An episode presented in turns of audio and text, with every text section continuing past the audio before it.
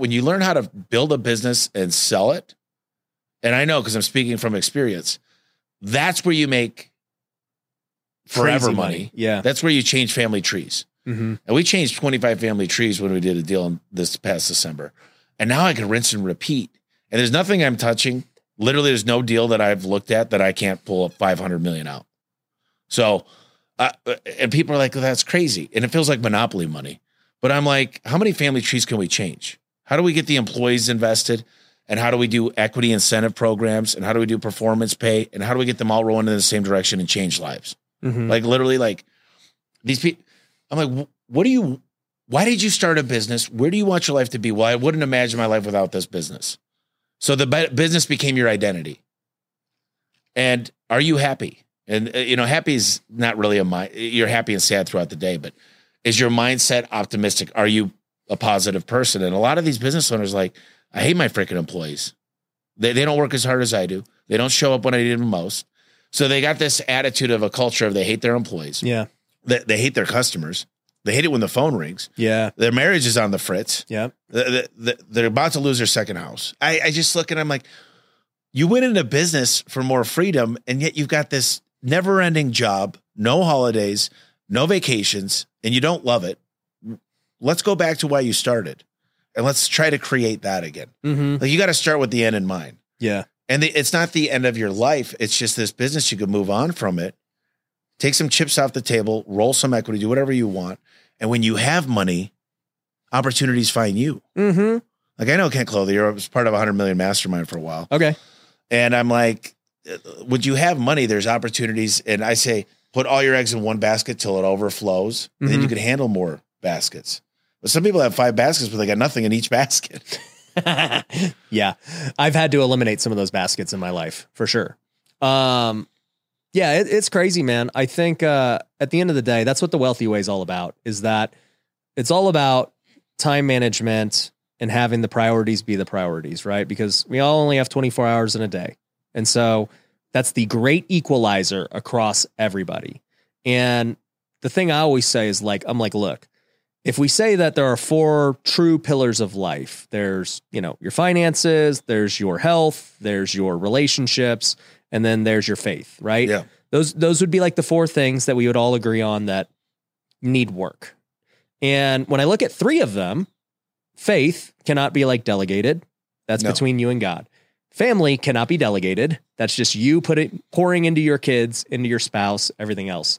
Um, your health can't be delegated. You got to put in the work. You got to eat right. You got to put in the reps. I can't be like, bro, can you go get that workout in for me? Like, and, and transfer it to me. Can, can, can I eat this Twinkie and you work it off? No, it doesn't work like that. But there is one that can Work. business. Well, I will say this about, first of all, religion. It could be not delegated, but you could have a pastor show up to you.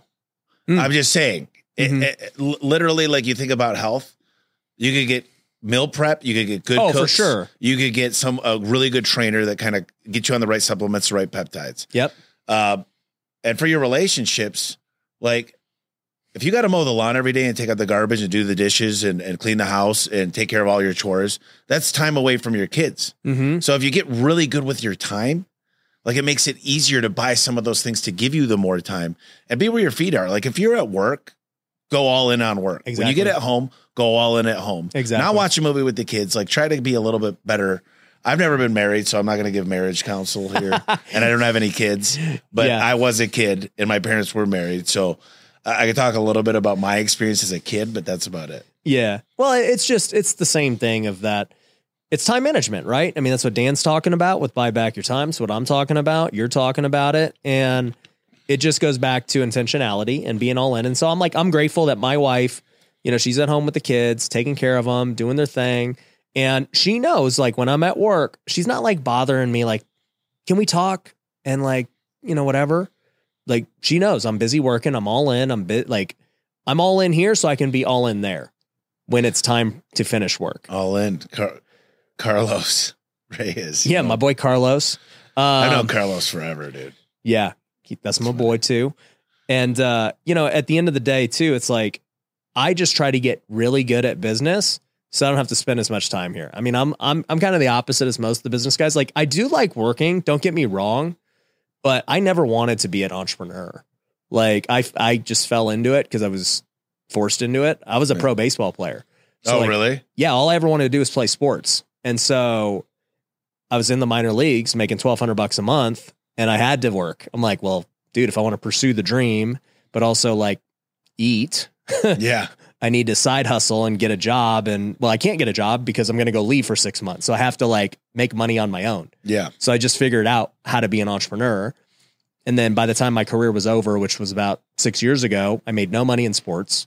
And so like I had nothing to show for it other than just this hustle and grit.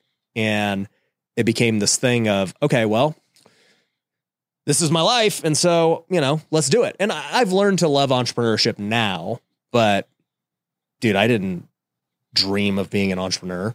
Yeah. Yeah. Well, it's not for it's not for the faint at heart. I'll, I'll tell you what. More more money, more problems is true. For sure. let it become true. I think it changes people. I think a lot of people they're not ready for the money, and most people think about what I'll do with the money once I make it. Billionaires think about how they're going to conserve the money and live off of the annuity of the money. So it's a whole different mindset. And I watch people, they're like, man, if I was a millionaire, this is what I'd buy. They don't think about how they would conserve it and what they'd invest in. Like every time I buy something, I bought these rocks, this amethyst rocks. There's two of them. They're eight feet tall. Dang. They were 60 grand for both of them. What'd you buy them for?